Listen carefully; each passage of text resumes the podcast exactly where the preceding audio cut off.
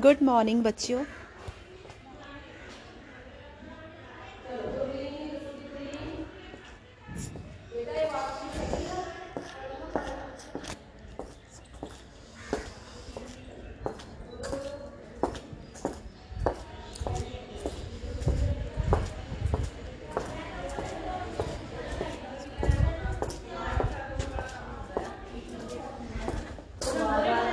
अनु madam? ਉਹ ਤੁਹਾਡੀਆਂ ਵਰਕਬੁੱਕ plus 1 ਦੀਆਂ ਬਹੁਤ ਜ਼ਿਆਦਾ ਬਚੀਆਂ ਹੋਈਆਂ ਉਹ ਵੰਡੀਆਂ ਨਹੀਂ ਸੀ ਹੱਲੇ? ਅਭੀ ਵੀ ਕਰਨਾ ਤੁਹਾਨੂੰ ਨਹੀਂ ਨਹੀਂ ਬੀਬੀ ਘਰੋਂ ਹੀ ਪਾ ਕੇ ਆਈ ਸੀਗੀ ਲਪੇਟਿਆ ਸੀ ਸਾਰਾ ਕੁਝ ਅੱਛਾ ਲੁਕਿਆ ਸੀ। ਹਾਂ। ਤਾਂ ਸੋਹਣਾ ਲੱਗਦਾ। ਉੱਥੇ 11ਵੀਂ ਦੀਆਂ ਵਰਕਬੁੱਕਸ 11ਵੀਂ ਵਾਲੇ ਤਾਂ ਕਹਿੰਦੇ ਸੀ ਇੰਗਲਿਸ਼ ਦੀਆਂ ਇੰਗਲਿਸ਼ ਦੀਆਂ। ਪਤਾ ਨਹੀਂ ਇੰਨਾ ਸਾਰਾ ਬੰਡਲ ਪਿਆ ਉਹ ਅਲਮਾਰੀਆਂ ਖਾਲੀ ਕਰਦੇ ਪਏ ਆ। ਖੜੇ ਸੀ ਲੋਕ। ਬਾਕੀ ਤਾਂ ਦਿੱਤੀਆਂ ਸੀਗੀਆਂ।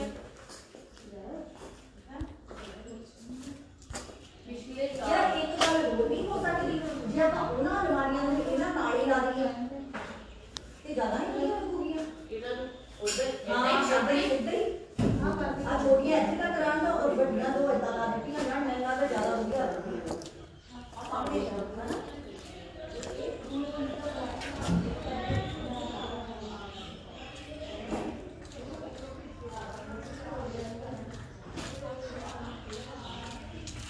ਕੋਈ ਕੰਮ ਨਹੀਂ ਹੁੰਦਾ ਪਿਆ ਅੱਜ ਕਿਉਂ ਨਹੀਂ ਹੁੰਦਾ ਪਿਆ ਕੋਈ ਪ੍ਰੋਪਰ ਆ ਸਵੇਰ ਦਾ ਬਣਦਾ ਹੀ ਨਹੀਂ ਪਿਆ ਨਹੀਂ ਇਹ ਨਹੀਂ ਚੱਲਦਾ ਜਾਂ नहीं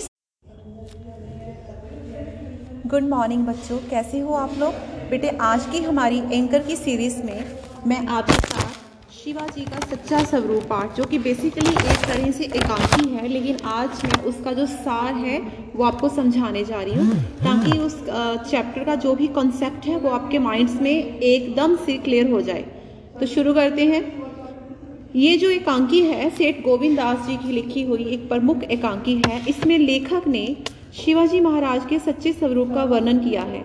शिवाजी हमारे राष्ट्रीय गौरव का महान ध्वज है यानी कि भारत के कुछ ऐसे महान वीर हुए हैं जिन्हें सदियों तक याद रखा जाएगा। शिवाजी भी उनमें से एक थे। अब शिवाजी का जो अ, जन्म है वो हुआ था, महाराष्ट्र में हुआ था और इनके ऊपर विशेषकर इनकी जो माता है, उनका प्रभाव बहुत ज़्यादा था। तो चलिए शुरू करते हैं। लेखक ने शिवाजी महाराज के सच्चे स्वरूप का इसमें वर्णन किया है, जिन्होंने हमारे भारत के गौरव को बहुत ऊपर बढ़ाया। कहते हैं कि ये अपराध्य शक्ति, शौर्य और बहुत परिक्रमी थे और इन्होंने सारे देश की शक्तियों को संगठित करके हिंदी स्वराज्य की स्थापना की। वह धर्मनिरपेक्ष स्वराज्य था। इन्होंने विदेशी आक्रमणकारियों से निरंतर लोहा लिया था। और इस एकांकी में तो हमें शिवाजी के चरित्र की एक बहुत अच्छी चीज़ है, जिसके बारे में हमें पता चलता है। वो कैसे? ये घटना है सन 1648 ईस्वी की संध्या को एक दुर्ग है, यानी कि इस एकांकी का जब मंचन किया जाता है तो इसमें उसका सिर्फ़ यही सीन आएगा जिस सीन के ऊपर लेखक ने प्रॉपर अपना ध्यान केंद्रित किया है। ये दृश्य क्या है कि सोलह का समय है शाम का। एक किला है जिसे कहते हैं राजगढ़ दुर्ग। उसका दलान है। वहाँ पर ये घटना घटित होती है। दलान में शिवाजी अपने आसन में बैठे हुए हैं और शस्त्रों के साथ सुदृढ़ शरीर वाले मावली उनकी रक्षा के लिए खड़े हैं। उसी तरफ़ से, बाई तरफ़ से मोरोपंत, जो कि उनके प्रधान सूबेदार थे, उनका प्रवेश होता है। उन्होंने शिवाजी सरकार को नमस्कार किया। उन्होंने बताया कि सेनापति सोनदेव कल्याण प्रांत को जीतकर वहाँ का सारा खजाना लूट लाए हैं। ये शुभ समाचार सुनकर शिवाजी बहुत खुश होते हैं और कुछ समय पश्चात सेनापति आपजी सोनदेव ने शिवाजी के सामने आकर उनका अभिवादन किया। शिवाजी ने इस जीत के लिए उन्हें बधाई दी। यानी क्या होता है कि सेनापति जो आबाजी सोनदेव है, वो आकर उन्हें बधाई देते हैं जीत की।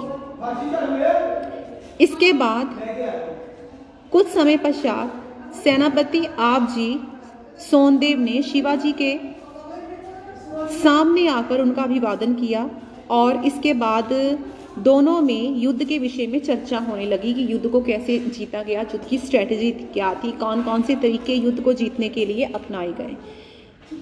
अब इसके बाद वो साथ ही कल्याण के लुटे हुए खजाने की बात करते हैं और कल्याण सूबेदार अहमद के पुत्र बधू को भी बोलते हैं कि वो आपकी सेवा के लिए लाए हैं। यानी कि वो पहले खजाना दिखाते हैं, फिर कहते हैं कि वो उनके लिए इससे भी सुंदर तोहफा लाए हैं। पूछने पर पता चलता है कि वो कल्याण के लुटे हुए खजाने के साथ साथ जो सूबेदार अहमद की पुत्र वधू को भी अपने साथ में लेकर आए हैं। ये सुनकर अचानक शिवाजी के जो चेहरे की मुद्रा है, उनके फेशियल एक्सप्रेशन हैं, उनके गेस्टर्स हैं, वो बदल जाते हैं। ये देख के सेनापति भी घबरा जाता है। क्रोधित स्वर में शिवाजी तुरंत मीणा को अपने सामने लाने के लिए कहते हैं। मीणा होती बेटे, वो पालकी, इसमें स्त्रियों को आगे बिठा के एक दूसरे स्थान पर ले जाया जाता है। आवाजी उसी समय एक बंद पालकी महाराज के सामने ले आई उसमें से एक बहुत सुंदर युवती बाहर निकलती है और एक तरफ़ चुपचाप खड़ी हो जाती है। अब शिवाजी क्या करते हैं? वो उस युवती को माँ कहते हैं और उनका सम्मान करते हैं। वो तो यहाँ तक कहते हैं कि वो स्त्री इतनी सुंदर है, वो कहते हैं कि, हे माँ, अगर मेरी माता भी आपके जैसी सुंदर होती तो मैं भी शायद बदसूरत ना होगी आपकी तरह सुंदर होता। इसके बाद वो क्रोध में आकर अपने ही सेनापति पर बरस पड़ते हैं कि तूने ऐसा घृणित कार्य किए, इतना बुरा काम किया है। शिवाजी, आज तक किसी मस्जिद में बाल बराबर भी उन्होंने दरार नहीं आने दी। यानी कि वो ऐसे थे, उन्होंने कुरान को भी सिर माथे लगाया। यानी कि जितना वो अपने धर्म की इज़्ज़त करते थे, उतनी ही इज़्ज़त वो दूसरे के धर्म की करते थे। इस्लाम उनके लिए पूजनीय था। इस्लाम के पवित्र स्थान और पवित्र ग्रंथ उनके लिए सम्मानीय है। शिवाजी की सेना में हिंदू नहीं, मुस्लिम भी उनके साथ थे। वह देश में हिंदू राज्य नहीं, सच्चे स्वराज्य की स्थापना करना चाहते थे और आक्रमणकारियों से सत्ता लेकर उदार लोगों को देना चाहते थे। यानी कि उदार लोग वाकई जो लोग शासन चला सकते हो, ना कि वो लोग जो कि सिर्फ़ आक्रमण करना जानते हो। स्त्रियों के प्रति उनके मन में बहुत ज़्यादा सम्मान था। शिवाजी सेनापति के बुरे कार्य के लिए उसे हमेशा फटकारते थे। वे बार बार सेनापति के इस बुरे कर्म की वजह से पश्चाताप करने लगे। उन्होंने उसी समय घोषणा की कि यदि कोई ऐसा कार्य करेगा तो उनका सिर धड़ से अलग कर दिया जाएगा। ये एकांकी पढ़ बेटे, जब इसका मंचन करवाया जाता है तो इतने सुंदर तरीके से इसका मंचन होता है और ये हमारे समाज के आगे एक बहुत ही अच्छा उदाहरण पेश करती है कि चरित्र क्या होता है। यानी कि अगर आप राजा महाराजा बन गए हो और आप एक कुर्सी पे बैठे हो तो इसका मतलब ये नहीं है कि आपको चरित्र की जितनी भी सीमाएँ हैं उनसे छूट मिल गई।